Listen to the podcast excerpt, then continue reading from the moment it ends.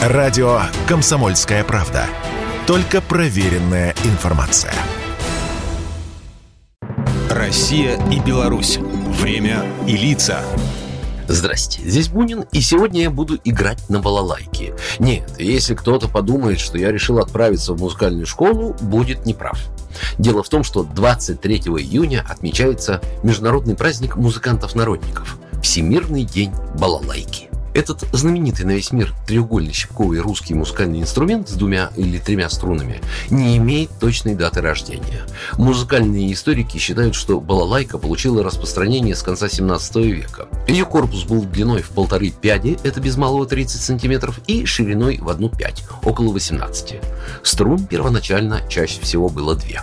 Любопытно, но хоть родиной балалайки считается Россия, но в действительности ее придумал татарский народ. По крайней мере, так утверждают татары. Кстати, изначально балалайка была круглой. С течением времени ей придали треугольную форму, укоротили гриф и добавили одну струну. При царе Алексее Михайловиче балалайку не жаловали. Государь повелел даже отбирать эти инструменты у скоморохов и бросать в огонь. А тех, кто выступал против, отправлял в ссылку. Но вот сын его, Петр Первый, будучи еще совсем юным, получил как-то от кого-то балалайку в дар. И именно годами его правления датируется первое упоминание об инструменте. Это приблизительно в тысяча семьсот четырнадцатом году. По одной из версий, название инструмента происходит от русского слова «бала», что означает «ребенок». Ну, действительно, треньканье на двух-трех струнах в то время действительно можно было считать ребячеством.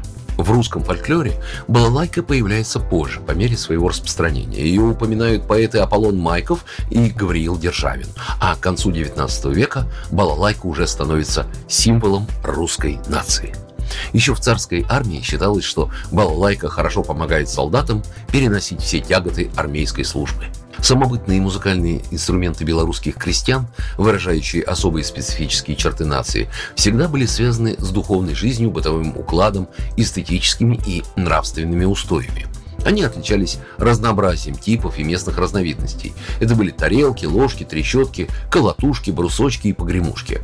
А среди щипковых струнных законное место между ципрой и мандолиной, безусловно, занимала тоже балалайка. Распространение балалайки ныне по миру просто огромно. Виртуозы-балалайчники есть в странах Скандинавии, Швеции, Финляндии, Норвегии.